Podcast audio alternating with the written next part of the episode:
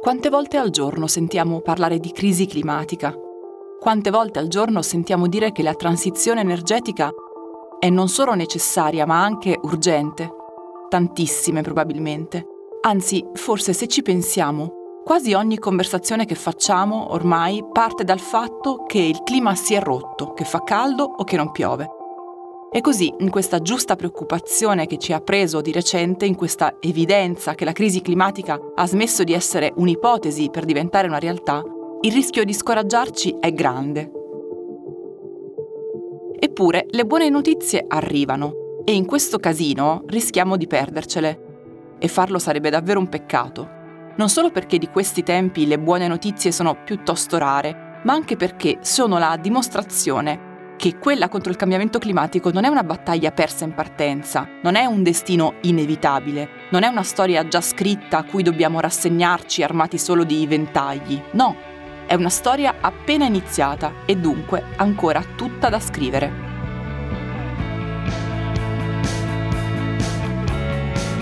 Sono Francesca Milano e questo è Coffee News, un podcast di Cora Media promosso da Allianz.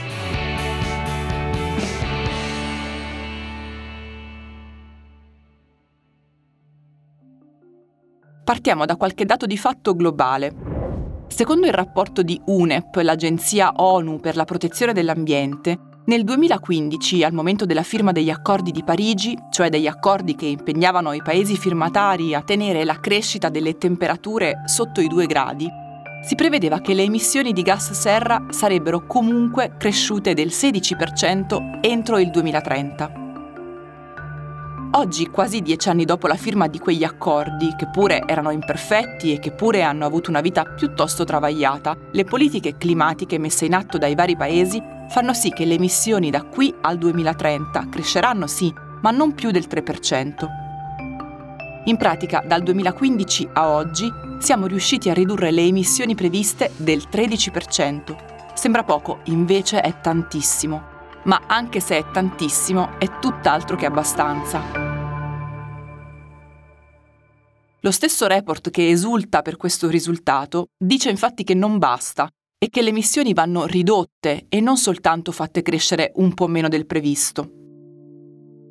Ma ridurre le emissioni non è un tema facile, dal momento che viviamo tutti in un sistema che sull'inquinamento si regge. I trasporti, la fabbricazione degli utensili più banali, la produzione di energia, il nostro sistema alimentare basato su allevamenti intensivi, sono tutte cose foriere di emissioni.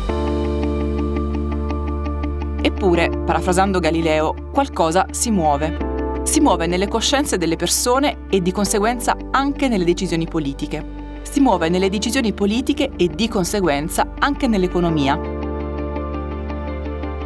L'Unione Europea in questo senso è un caso di scuola e quando si parla di riduzione delle emissioni è probabilmente il soggetto politico che sta ottenendo risultati migliori.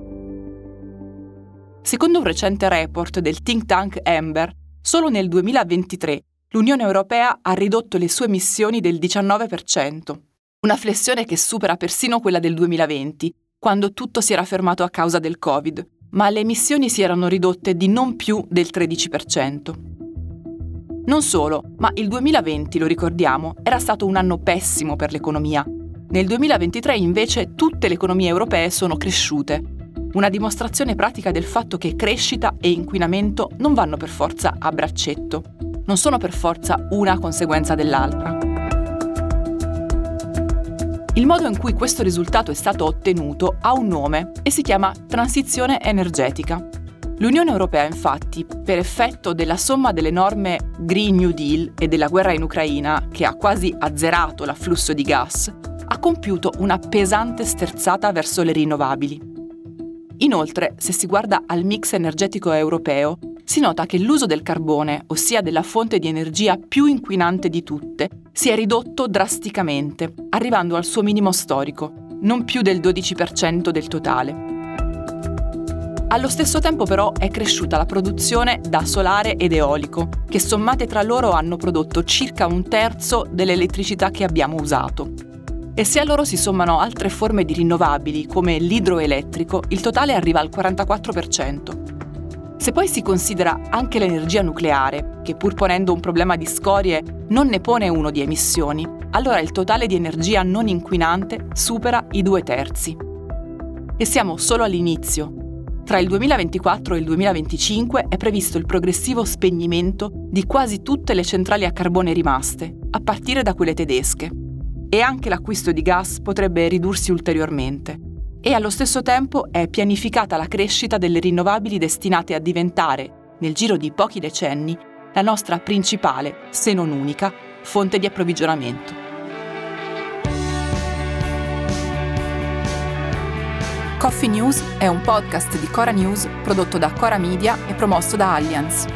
Condotto da Francesca Milano, Guido Brera, Mario Calabresi, Simone Pieranni e Lorenzo Pregliasco. La cura editoriale è di Francesca Milano. In redazione Luciana Grosso.